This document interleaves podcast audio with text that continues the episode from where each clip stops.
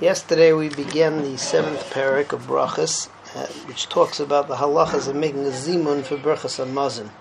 And one of the points that we mentioned there was uh, who is kosher to make the zimun. We mentioned that it has to be a Jew, a kusi, Kolzman, that they were Gerei Emes, and that they were considered part of Klal Yisrael, so they were included in making the zimun.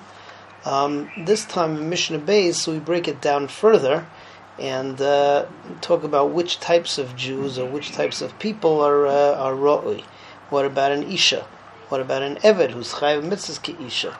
What about a katan? So the halacha is going to be that a woman and eved really they should be uh, roy to make a zimun. However, mishum pritzus because of immorality, so we don't have them participate. And a katan because he's not a bardas, so he's not included either. Uh, at the end of the Mishnah, we talk about how much a person has to eat in order to make a zimun, and that really gets into the issue of how much you have to eat in order to bench. Midaraisa, it's kedei sevia, it says v'achalta v'savata, and uh, midrabanan, so it's a machlokas as to whether it's a kazayis or a kibetza.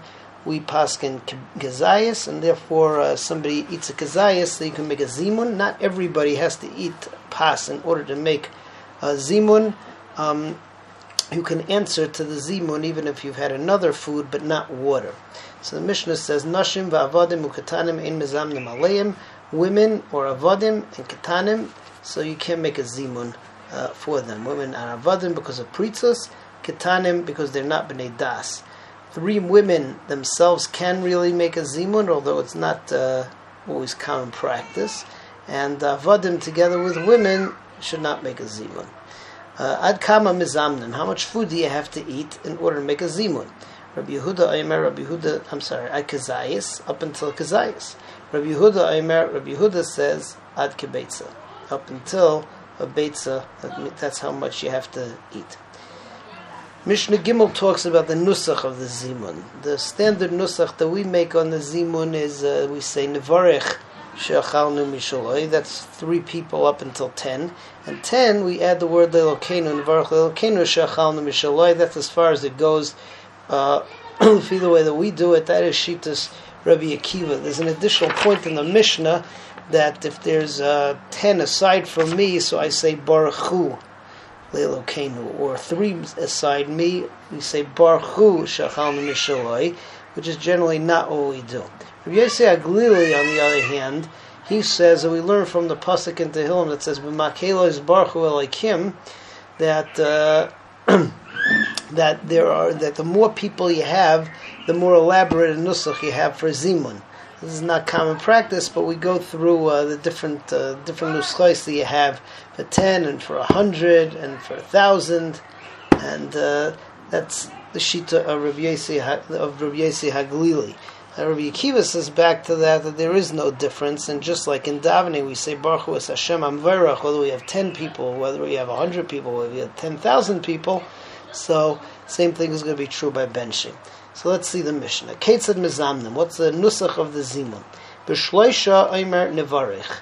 Three people you say Nevarich Shechal Mishaloi. B'shloisha V'hu you have three and he and the Mizamein, Omer Baruchu, you say Baruchu, Shachan Mishaloi.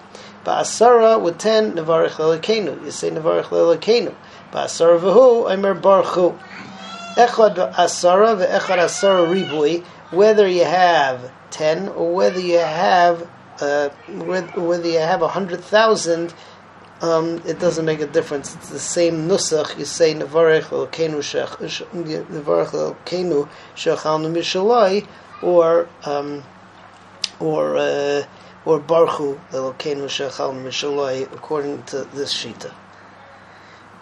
Okay, so that's the Tanakama. Um, B'meya Oimer,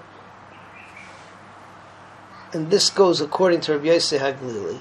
B'meya Oimer, the hundred you say Nevarich La Hashem Elokeinu. B'meya Vahu Oimer Baruchu, you say Baruchu La Hashem Elokeinu. Okay. Be'elef, if you have a thousand, Omer Nevarech Lashem Elokeinu Elokei Yisrael. Be'elef v'hu, Omer Baruchu. Beribui, if you have ten thousand, Omer Nevarech Lashem Elokeinu Elokei Yisrael. Elokei Atzvois. Yoshev Akruvim Alamazin Shachalnu. Ribahu, 10,000 and he, Omer Baruch Mevarech kach oinem acharov. The Mishnah says the same way that the mevarech, that the mezamein says, nevarech she'achalnu mishaloi, etc. So that's what the people answer back after him, Baruch Hashem Elokeinu Elokei Yisrael Elokei Tzvayis Yeshav Akruvim Al Mozen She'achalnu. Rabbi Yossi Haglili, Rabbi Yossi Haglili says, and this goes back on everything that we've said up until now, since we started talking about Rabbi Yossi Aglili. Lefi roiva kahol. That depending on how many people you have, that's how elaborate the nusach is going to be. Shenebar b'makelos baruch hu Hashem mimkor Yisrael. Amar Rabbi Kiva. Rabbi Kiva says, Ma motzinu b'beis hakneses. Rabbi Kiva says it doesn't matter how many people you have. Same nusach. Just like we find in shul, echad merubim, whether you have a very big tzibur, ve'echad muatim, whether you have a smaller tzibur, just ten people for a minyan. Oimer baruch es Hashem.